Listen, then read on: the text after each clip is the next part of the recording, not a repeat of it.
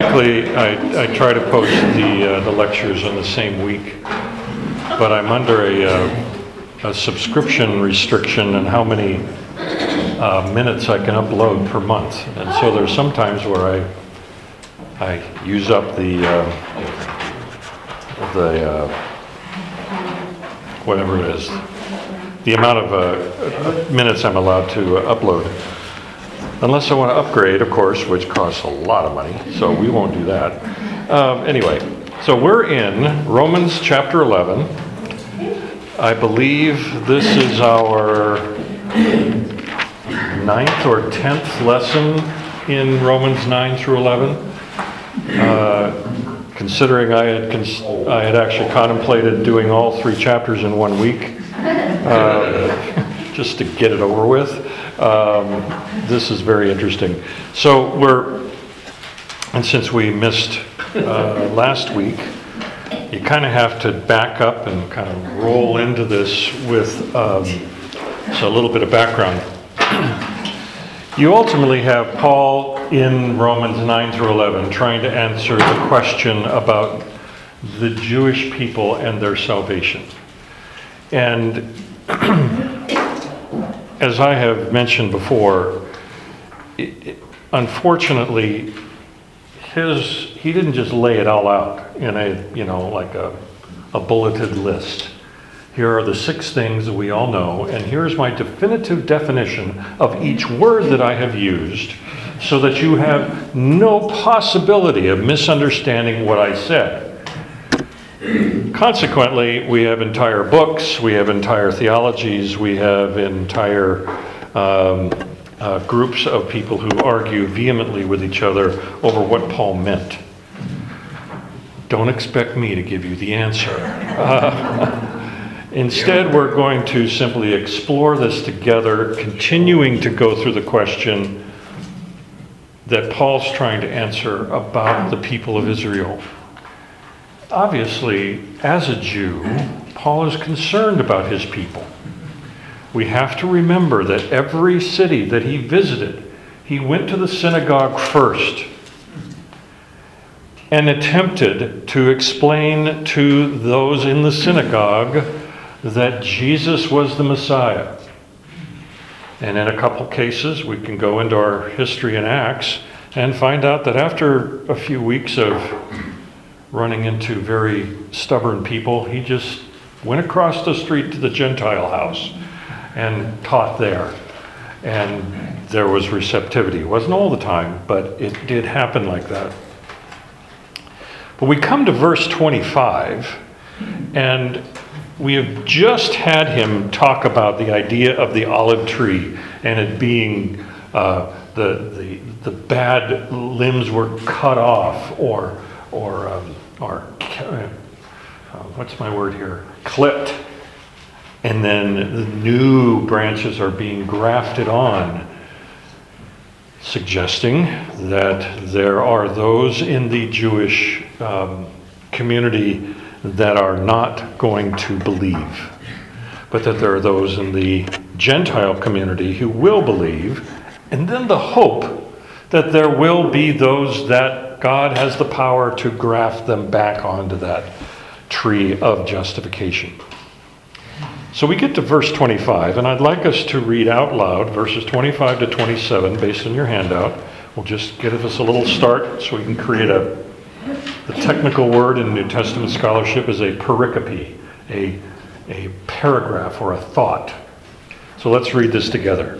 Lest you be wise in your own sight, I do not want you to be unaware of this mystery, brothers. A partial hardening has come upon Israel until the fullness of the Gentiles has come in. And in this way, all Israel will be saved. As it is written, the deliverer will come from Zion. He will banish ungodliness from Jacob, and this will be my covenant with them when I take away their sins. Now, the first thing you need to correct on that handout is my typo, where I have Isaiah 59, 20, and 21. It's supposed to be on the next line. because that quote actually spills from verse 26 to verse 27 in Romans. So, my mistake, sorry. You know, hope it doesn't totally confuse you. And hey, wait, I know that that verse is wrong. Know, I, I knew you knew that, so I had to admit it in front of you. Um, but yeah, it's frustrating when I find out I've done all my handouts, I'm all ready to go, and I'm looking at going, oh no, I did it again. Anyway, I just like showing my imperfections to the public. Um, but start out with that verse 25. Lest you be wise in your own sight, I don't want you to be unaware of this mystery. Hmm. What mystery? What is he talking about? Anybody? What mystery is Paul talking about? Gentiles? The Gentile and Jew question. Yeah, and Gentiles refer, In other words, he's just been talking about it for three chapters. And he's saying, I, I really don't want you to think you figured this out. Lest you be wise in your own sight. Oh my goodness. You have probably run into people, and I've read people who are so absolutely firm and certain that these are those who are in heaven and these are not. As if we know. We have figured it out. Um, Paul is saying, lest you be wise in your own sight, you need to be unaware that there's a mystery here. And mystery, almost inevitably within Scripture, is referring to something that is not a secret, but is something that has only been known to God and is now being revealed. It's not like it's this grand secret to, you know, the keys, keys to the kingdom. It's more of this mystery. And I like that word in this context. I almost wish he had started chapters, chapter 9, verse 1 with this verse. Lest you be wise in your own sight.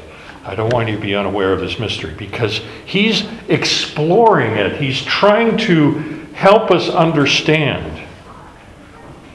And then he brings in the hardening again, which we saw over in chapter 11, verses verse 5 and in verse 7 of chapter 11. This partial hardening has come upon Israel. Okay. What in the world is a partial hardening? Because before, he just talked about the hardening. Now he's talking about partial hardening. How can you be partially hardened? Well, go ahead, please use your, use that illustration you did No, no, a few weeks ago. I'm not gonna- Oh, then I will, but I'll steal it from you. I was just going to say a partial hardening that could be three different things, right? So it could be partial in the sense that it's not all of Israel, because Mhm. Paul himself is. He's already said that, yeah. Uh, it could be partial in the sense that it's partial in time, so maybe this isn't Mhm. all time.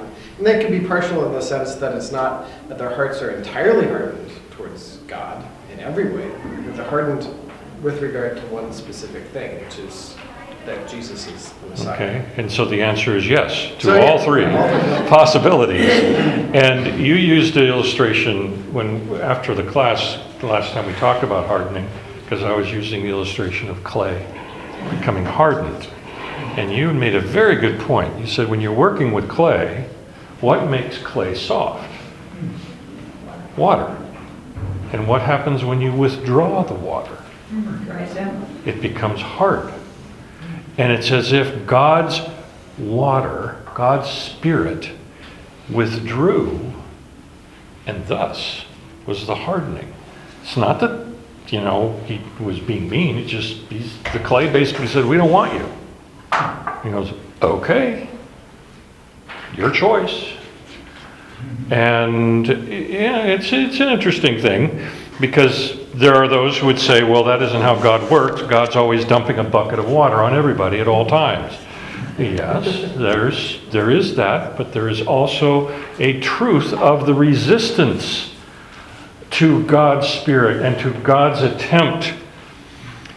This was brought out when Paul was writing about the remnant in earlier in chapter 11, where Elijah says, "Well, I'm the only one who believes," and God says, "No, I've got 7,000 of you. Um, there, there's a remnant who does believe me, and there has always been a remnant." But then he says, until the fullness of the Gentiles has come in, and you want to go, okay, Paul, please don't use words we don't understand. Please, and he just, in the context of what he's been trying to say, is that the Jews rejected and the Gentiles come in, they are being received by God. They have received God and didn't it say in, earlier in the passage that hopefully this would make the Jews what? Jealous. Jealous. That they would see, oh, wait, that, that promise is being fulfilled over here. We should have a, we should have that. That's a good thing. That's again, he's just trying to come at it a different way. What we have to be careful of, and I saw this in two different uh, sources I was looking at. I'm not sure Paul intended to set this up as a sequential order of events. That you have the Jews don't believe, the Gentiles believe, and now the Jews believe, as if it, one has to follow the other. I think it's more of a circle. Because down through the ages, this has been happening over and over and over and over again. So we we tend to try to think in our Western mentality and our the way we've been taught is to think things sequentially or chronologically, huh, which is why we're studying the Bible chronologically. Um, but just trying to put it in a context of time, that isn't necessarily the way it is intended. But let's look at verse 26, the first line. And in this way, all Israel will be saved. It's like his conclusion to everything he's written up to this point. So, what does the word all mean? And what does the word Israel mean? Oh, darn. because is he talking about the nation Israel? as in modern day Israel with borders and a government and an army and nuclear weapons. Is that what he's talking about? I was just, I was just reading back to catch up since I missed, but like nine six says, for not all who are descended from Israel belong to Israel. Right. So we're talking about maybe those who God has selected beforehand out of Okay. the Israelites, those who are the, according to the Those who not have flesh. those who have accepted Christ as Messiah. But it says all Israel. So what does the word all mean? Yeah. So I have said, is this literal, figurative, or representative? Yeah. Yes. Go ahead. Well, I, I was just thinking that they talk also about circumcised parts. Yeah. And that would be these, those that believe that who have accepted, and that is a remnant. But that isn't all. So here's the problem. And you have to, we have to watch this in our biblical interpretation. When we study scripture, be careful in trying to take a word and apply that same word equally at all times in the English language or even in the Hebrew language or the Greek language. For example, we have here, all Israel will be saved. Well, in Joshua 7:25, it said all Israel stoned Achan. So does that mean every man, woman, and child showed up and threw a rock? Did Achan stone himself? Hmm? Did Achan stone himself? Yeah, did Achan stone himself? Exactly. He was going. I mean, no, it didn't mean all. It just meant there were a lot of people, and it was a in that particular case, it was a condemnation of the people, but it wasn't all the people. So we come to this and say, all Israel be saved. Well, didn't Paul just teach us about a remnant, as you mentioned? But now here- here's the question is it a spiritual Israel or an ethnic Israel? Because there are those who would teach you that this means that this promise means that Israel as a people, the Jewish people, this is a promise to the people of Israel. Now, I'm not going to stand up here and say that is not what it means. Because I don't think that's necessarily wrong. Because didn't we talk about Jesus or God's promises and his covenant to his people? And doesn't God keep his promises? Because if he didn't keep his promises, that means he is going to break his promise to his people, which means God can break his promises.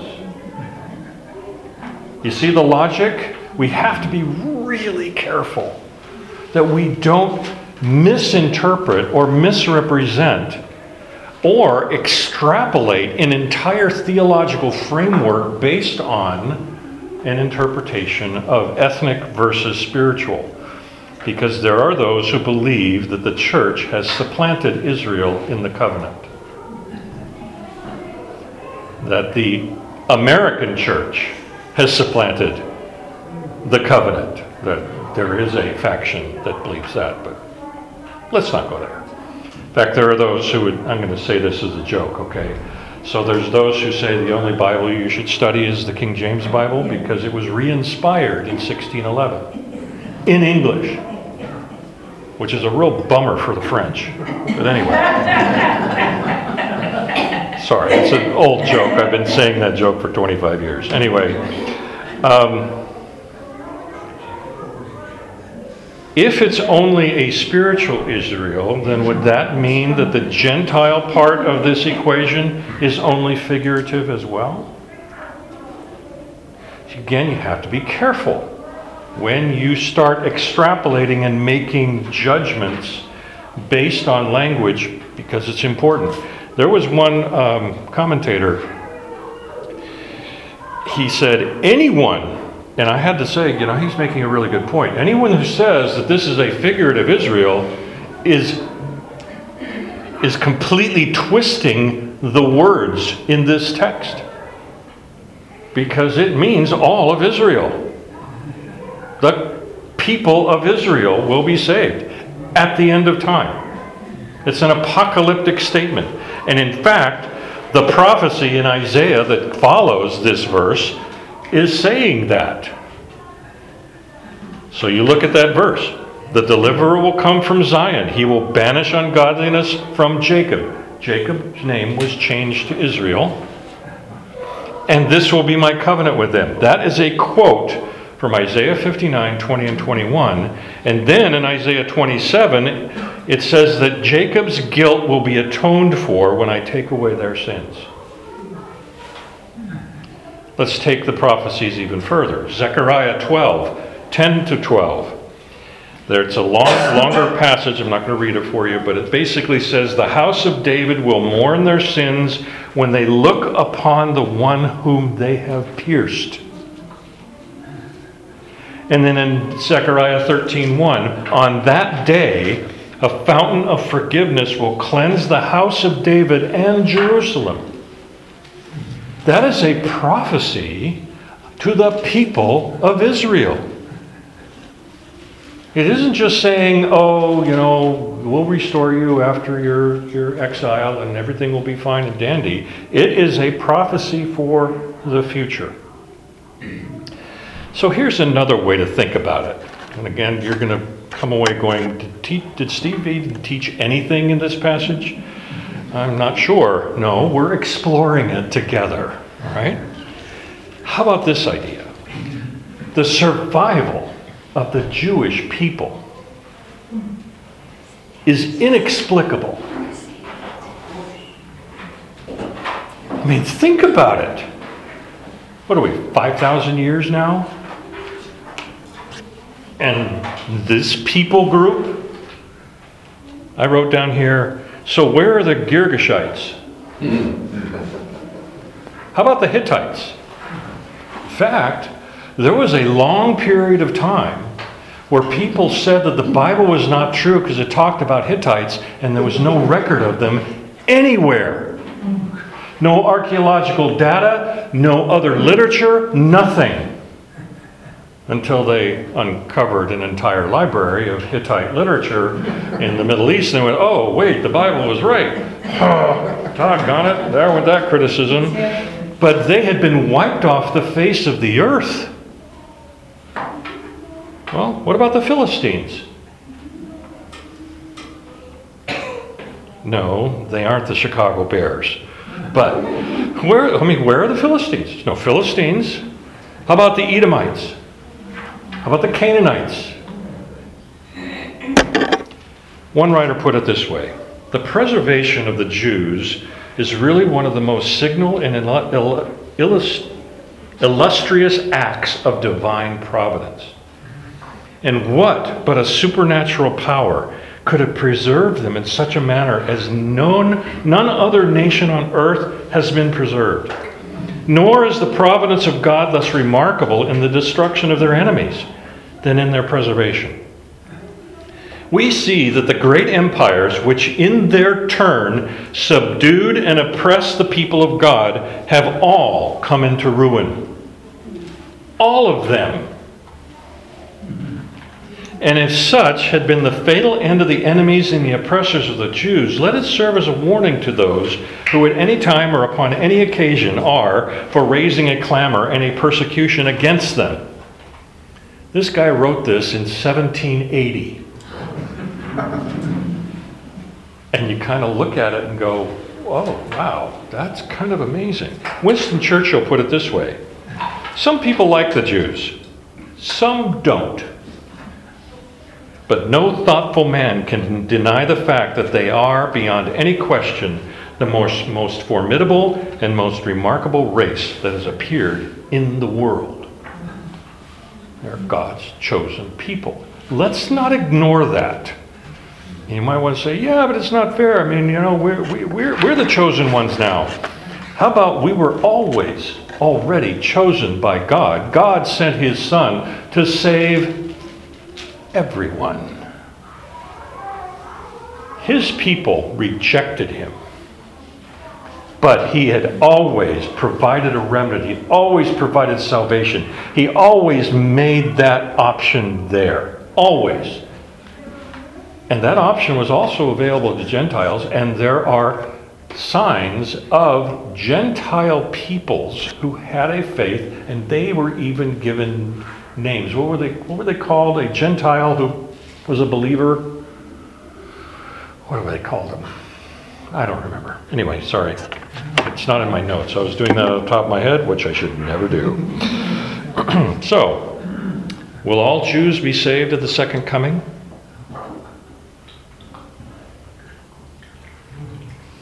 Hmm. Well, who are we to know? Seriously.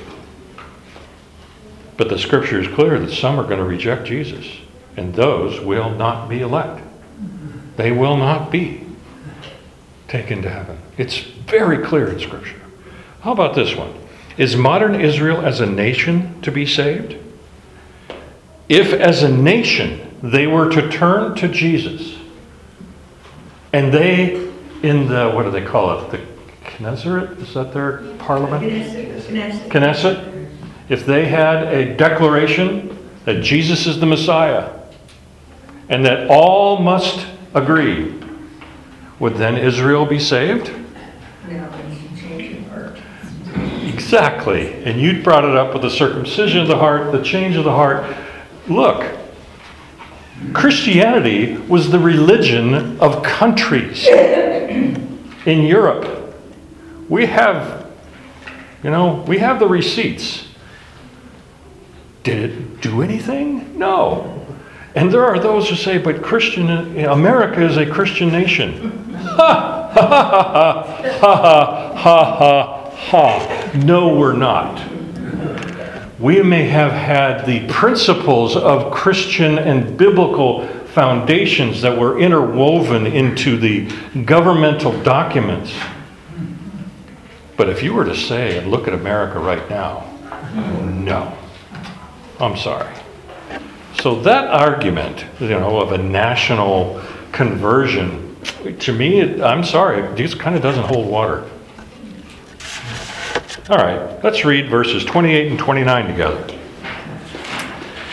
As regards the gospel, they are enemies for your sake, but as regards election, they are beloved for the sake of their forefathers, for the gifts and the callings of God are irrevocable.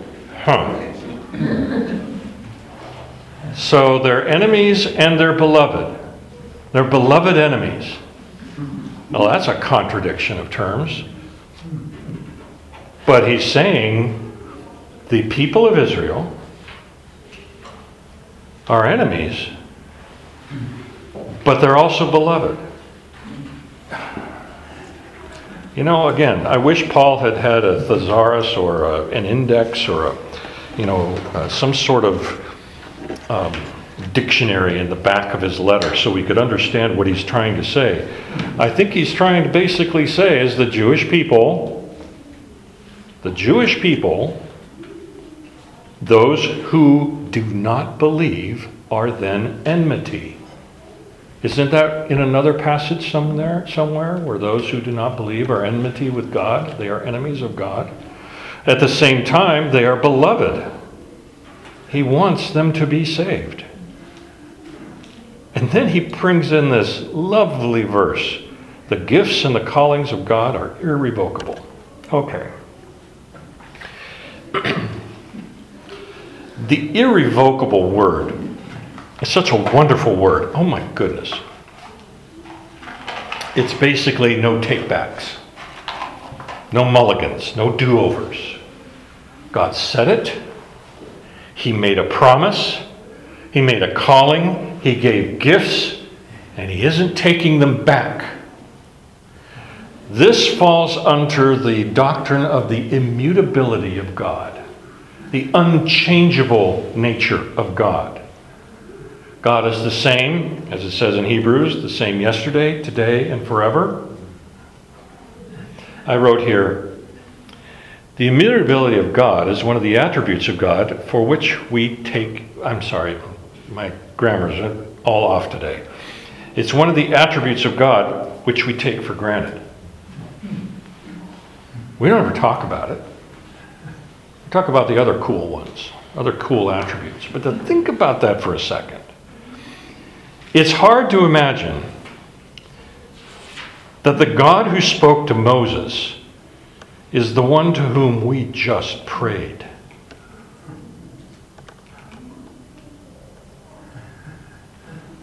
It's the same. It hasn't changed. He hasn't gotten smarter. He hasn't finally figured out DNA. He's the one that created it in the first place. As one guy put it, there's, it's kind of, you, you should use the word always to express this truth. God is always wise, always sovereign, always just, always good, always holy, always merciful, always gracious. You can't get around it.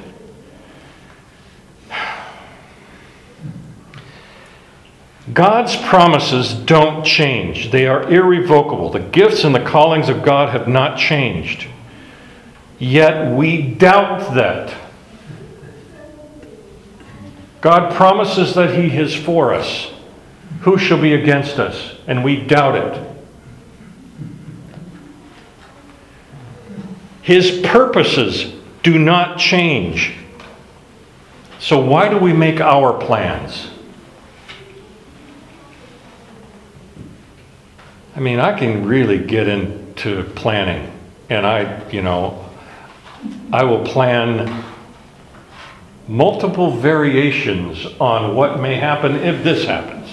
So you end up with 17 plans. And then as the th- event gets closer, it's fewer and fewer plans because you have planned for the possible variation.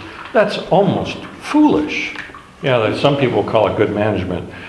Um, I would call it obsessive compulsive. Um, Something we didn't even think of.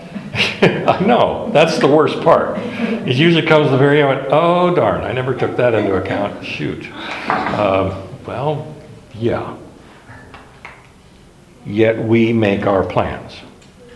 His love does not change. So isn't it interesting, even in today's sermon, Pastor Jim is saying, except you don't know me, God. If you knew me, you would know that I'm not worthy. God starts to chuckle and go, dude, it's why I know you that I brought my son for you. We just don't believe that God cannot change.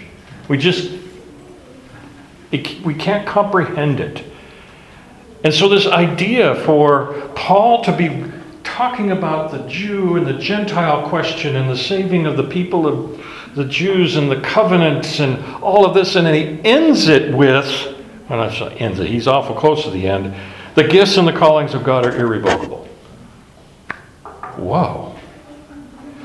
Thus, you have to step back and look at our questions about is it figurative, is it literal, is it representative, and kind of say, um, this is beyond my pay grade.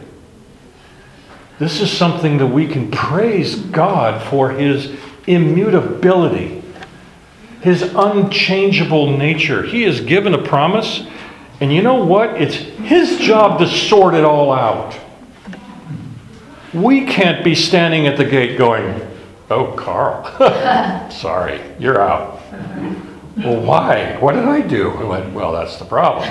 You know, it, it's not how it works. We don't have that ability, we don't have that power, and yet we try to figure it out for some intellectual comfort, I guess. And it's, it's, I'm not saying it's not important to study theology and to try to wrestle with these questions. I'm not saying that. I'm just saying sometimes we get really wrapped up and make that the point. And I'm speaking as someone who loves to read about theology and study this. Let's read verses 30 to 32 together. For just as you were at one time disobedient to God, but now have received mercy because of their disobedience, so they too have now been disobedient in order that by the mercy shown to you, they also now may receive mercy. For God has consigned all to disobedience, that he may have mercy on all. Hmm. Okay, which word is repeated four times? Easy. Disobedience, yes, and mercy. There's two quartets, two times, two words, two words presented here. It's almost that poetic literary device that Paul is so good at doing, where he's making this contrast, but he's focusing on disobedience against mercy. You can't miss it. Notice that he did not write, You were disobedient, but now you are obedient. He wrote, You were disobedient, and now you have received mercy. So, who is the one who is presenting and giving salvation and the gift? It's not us. It's not that, oh, I'm a good boy now, now I get to go to heaven. It's a, I'm a bad boy, I don't deserve heaven, and God shows mercy. Isn't that interesting? Because it would have been very interesting, very easy to write it as, you once were disobedient, and now you are obedient. He does not say that. One guy wrote, called this passage Sinners in the Hands of a Merciful God instead of Sinners in the Hands of an Angry God. Um, And that's exactly what it is. Disobedient to God, now you have mercy because of their disobedience. Now they've been disobedient in order that the mercy shown you, they might receive mercy. God has consigned or put in prison all to disobedience that he may have mercy on all. Now, before anyone misunderstands that last phrase, this is not universalism that all will be saved. That is not what he's saying, although this verse has been twisted into that. He just say that God has mercy on all, period. And there's no question about that. You can't say that. It doesn't say, and all will be saved in this context. So make sure we see the difference. So I have a question. And I know it might, might go, Steve, this is just kind of blinding flash of the obvious, but I think it's always good to periodically define words.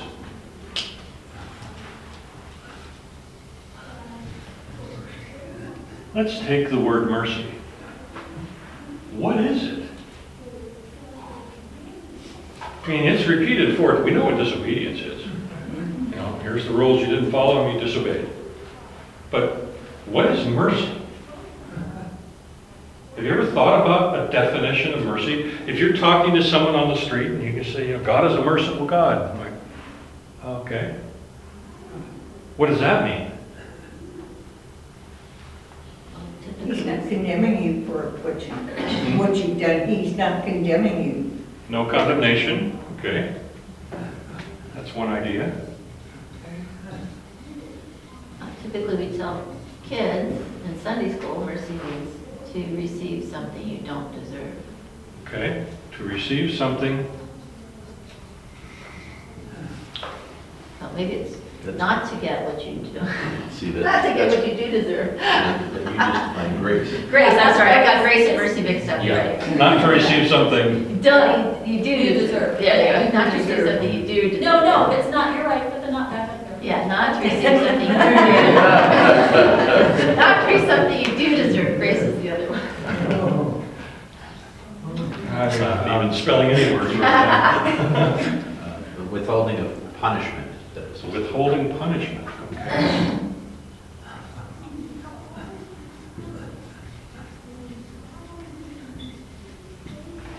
Anybody else? I mean, we think about this. You know, you hear grace is God's riches at Christ's expense. I've never heard one for mercy.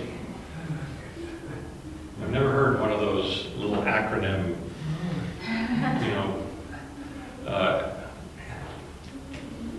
knit it on a pillow or put it on a towel thing. But mercy, and mercy goes in so many different ways, in so many different places. It's a secular idea too, not just biblical.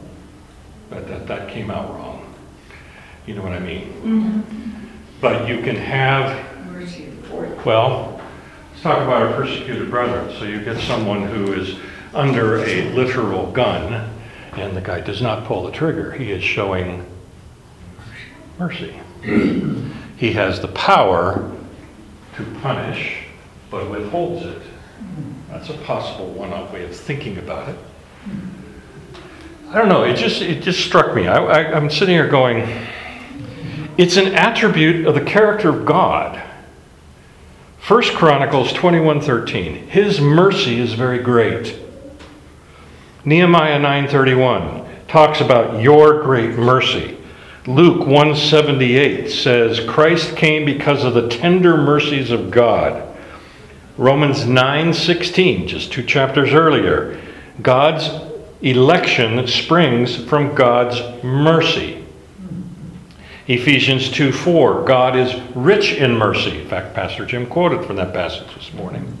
Titus 3 5, God saved us because of his mercy. James 5 11, the Lord is full of compassion and mercy. And yet, we don't try to define it. Maybe we don't need to. Maybe it's just something you should meditate on and think about. The mercy of God. God has that right, if we believe in the God of judgment, to punish for sins, the, to, you know, basically repeat the great flood and wipe everybody out. Yeah, And it's, only August, but, and it's the mercy seat Yeah. that is that's right. part of the Old Testament and the, the symbol of Christ and, and, and in the holy, you know, it's, it's, that's what God presents as foremost. Mm-hmm. I'm not juxtaposing them against each other, but it's not called the grace seat. Exactly. It's it's the mercy seat. Yeah, it's the mercy seat. Exactly. How does this, how does it, what about mercy killing? That's, that's a different concept, right? Because it's not withholding punishment. It's using. But it's showing it's- compassion.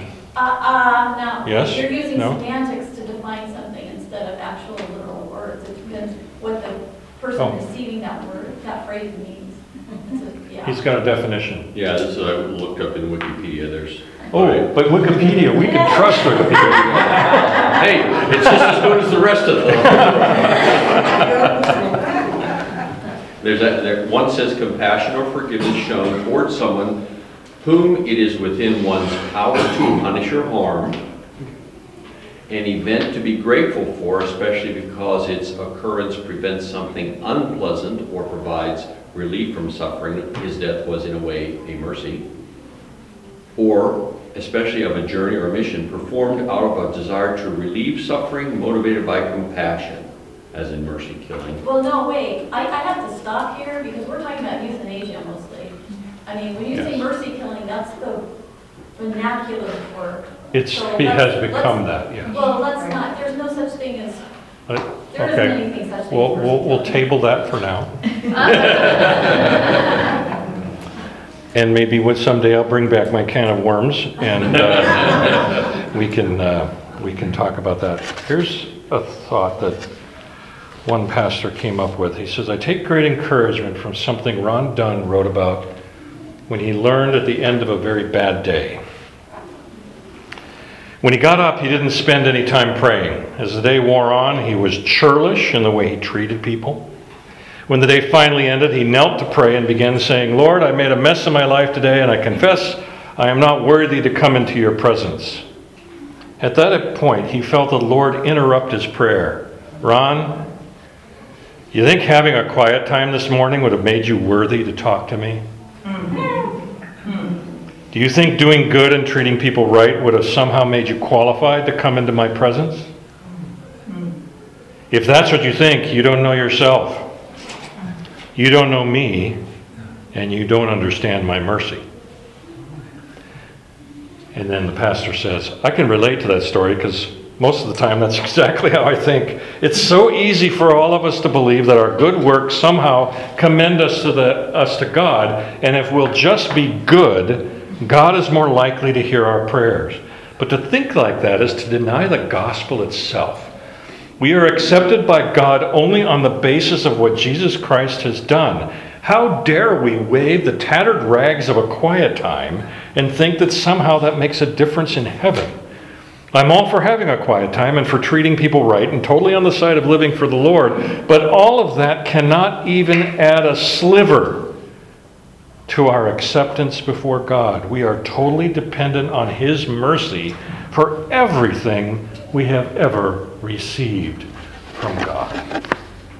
You know, as you talk about mercy, it's, it seems like to me we can't understand the word without also thinking about the fear of the Lord. And we can't understand mercy without understanding disobedience. Yeah, They, and I think that's why Paul has both in the verse. He's contrasting sin with forgiveness without saying either one, which is brilliant. But isn't that how he's, he's kind of saying, look, I can't understand mercy if I don't understand what's, I need to be, what's, that mercy has been shown to me for something. What did I do or what did I get? No. It all came for nothing that we've done. Anyway, And that disobedience is, it seems to be you're saying is what actually qualifies you for mercy. Yeah. Because without sin, you would not need mercy. Yeah, so it was the mercy of God to make you disobedient. To give us the capacity of disobedience. Well, that's what it seems to do because it says right here that he kind of, you what, imprisoned them, you said that term? Yeah. Or disobedience, he imprisoned disobedience so that he could show them mercy. It's also in the context of the Jewish people. This is, we have to remember, we can extrapolate the personal context. In this context, he's trying to talk about a wider salvation of a people. That they were, their disobedience was so that mercy can be shown, and that, then that mercy is available to all. Good stuff. Oh, you have another thought? No, I just wanted to say that, you know, I can sense the flavor here of Paul seeing a little bit of potential haughtiness for those who are uh-huh. not Jews. Yes. Well, He even we said that think- earlier. He and said, just- don't get all haughty, don't get all uppity about this. You know, it's dangerous for you to start thinking that you're superior to someone else because of God's mercy has been shown to you. We have to be really careful about that. I guess that's why I say the fear of the Lord seems to be so That's a good important. point. Is that, um, the understanding that there is this wrath that we actually deserve, it's just sitting right here. Yeah. And, and you have an um, all-powerful God, you know, holding it off Yeah. on Jesus' back, you Mhm, know? Exactly. So let's look at verses 33 to 36. Let's read it together. Oh, the depths and the riches and wisdom and knowledge of God. How unsearchable are his judgments, how inscrutable his ways. For who has known the mind of the Lord? Who has been his counselor? Or who has given a gift to him that he might be repaid? For from him and through him and to him are all things. To him be glory forever. Amen.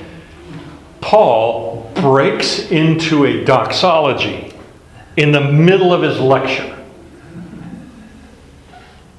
this is it is this is just amazing if you think about it. He doesn't have to write this. He could have ended. He could have easily ended at verse 32. God is consigned to all to disobedience that he may have mercy in us all. Full stop. But he keeps going. And it's like this wave of praise of the Almighty comes washing over him, and he has no choice but to express it.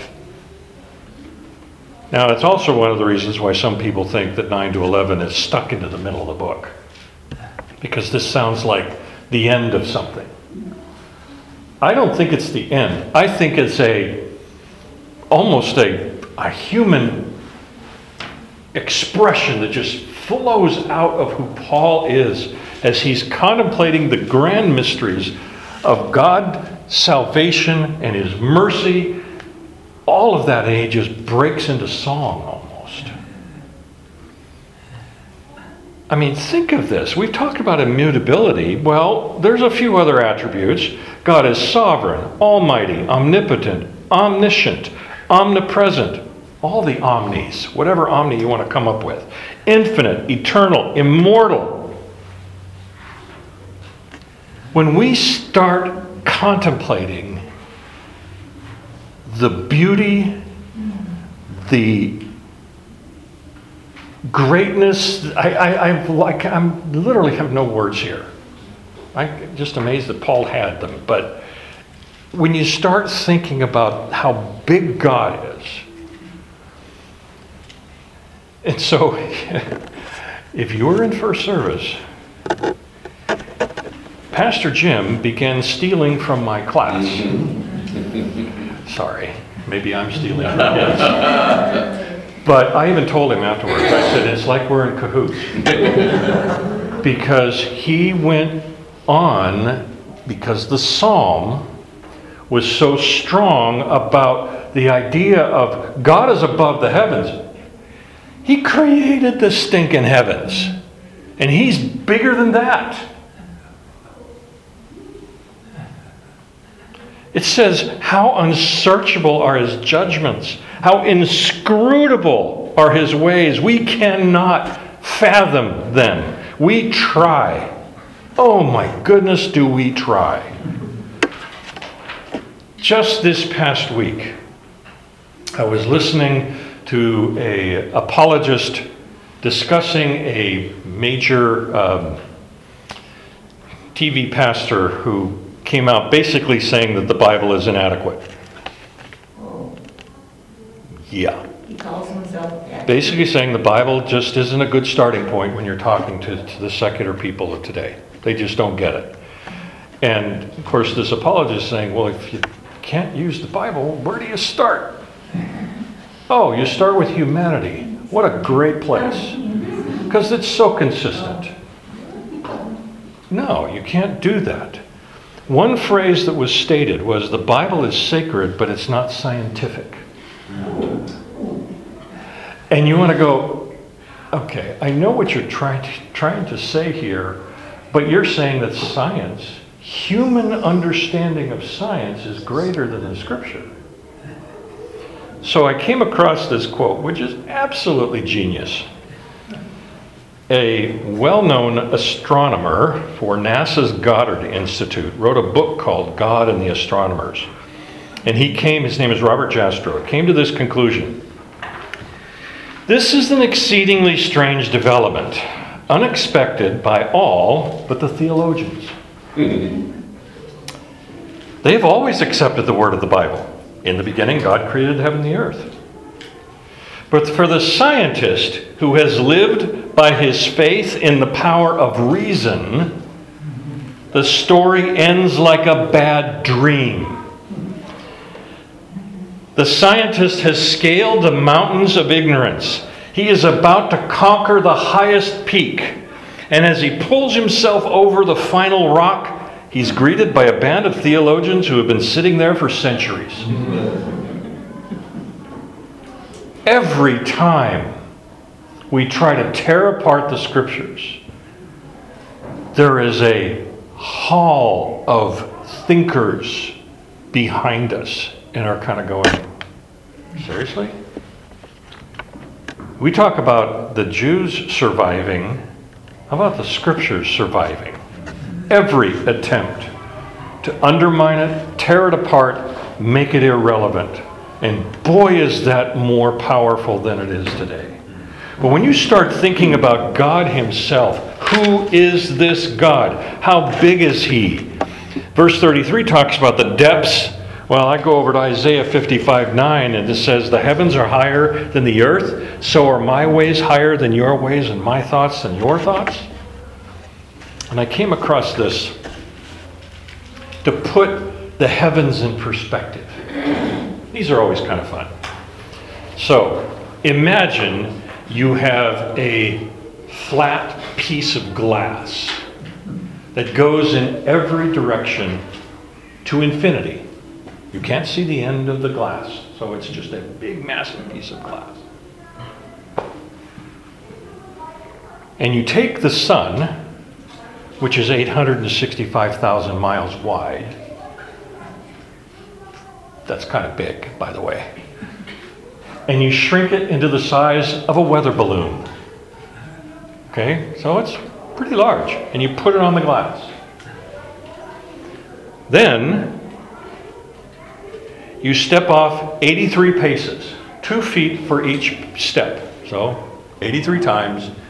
And you place a, uh, where is it? A mustard seed. And that's mercury. Scale. Big balloon, little mustard seed. Then 60 more steps, and you place a BB. And that's Venus. 78 more steps, and you put down a green pea. And that's Earth. So that what is that? 83 plus 60 plus 78. We're that many steps away from the sun. 108 more paces, and you put down an eraser head. like when you find inside a mechanical pencil, little tiny thing, that's Mars. Because Mars is half the size of the Earth. Then after Mars, you sprinkle a bunch of dirt. That's for the asteroids.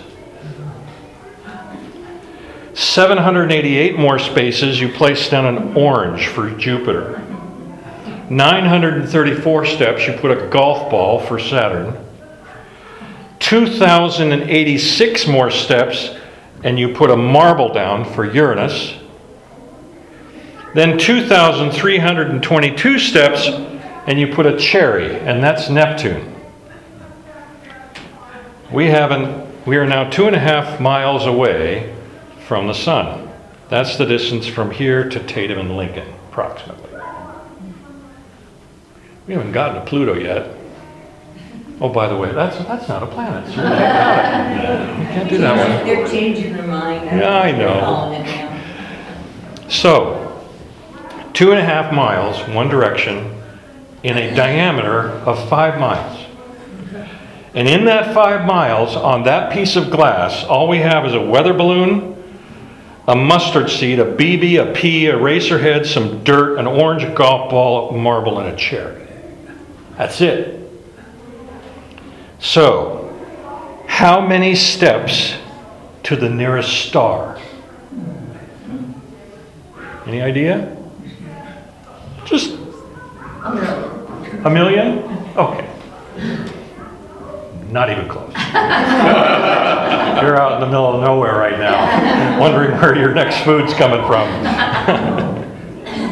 17 million, 740,000 steps will take you 6,720 miles in this picture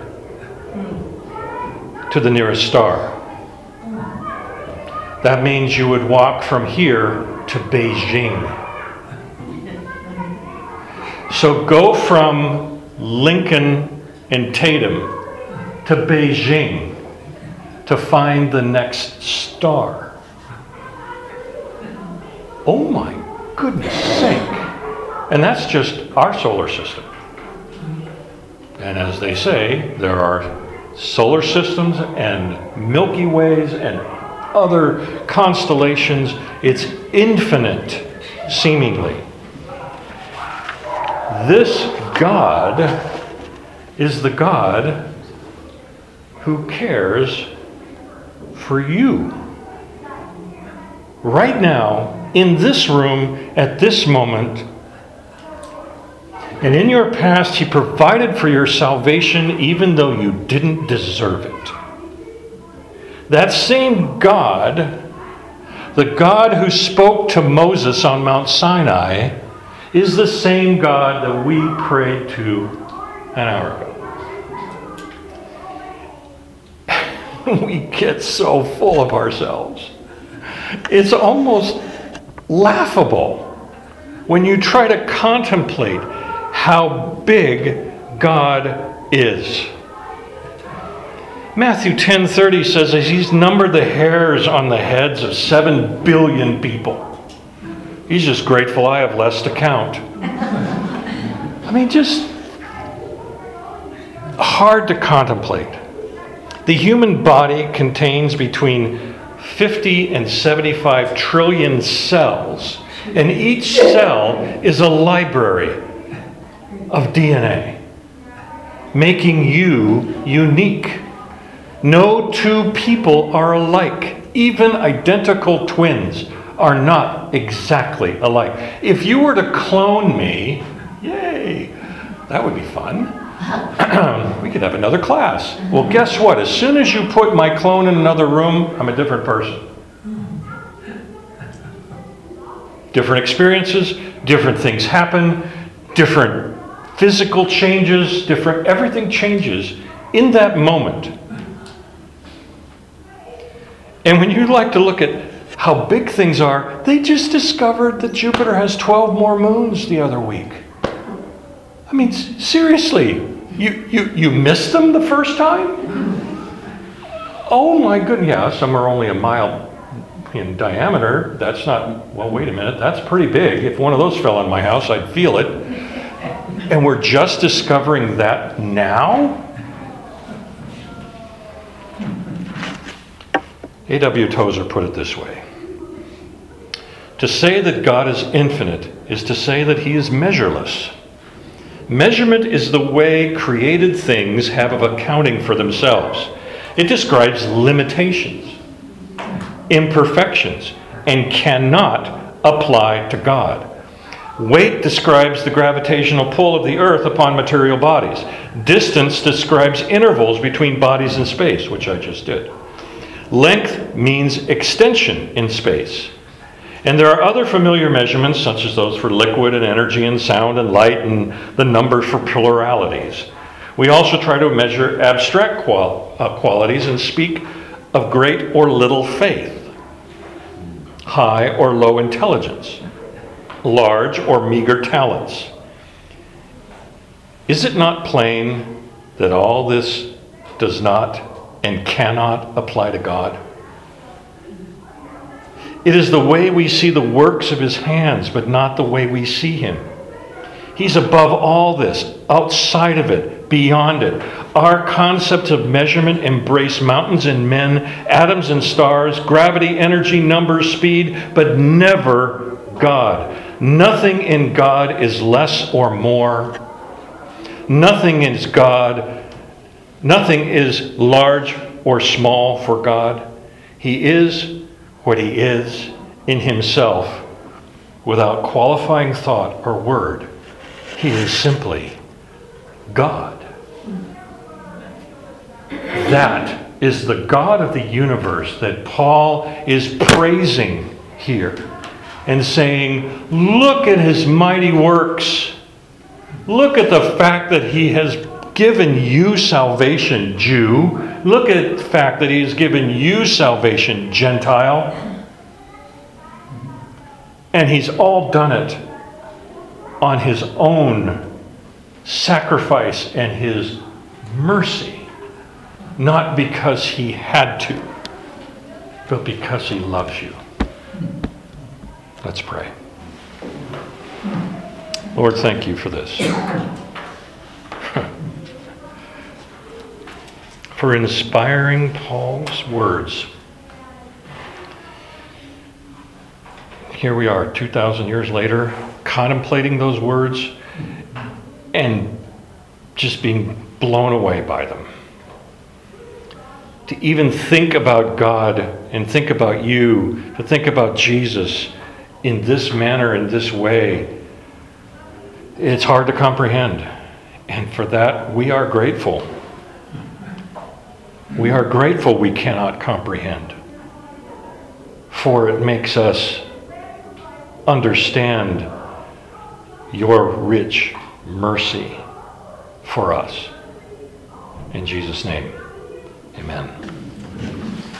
And by the way, Wednesday starts the season of Lent. If you are one who likes to do a 40 day reading, you happen to have a book that was set up in 40 days um, that you could use in case you want to use it for that.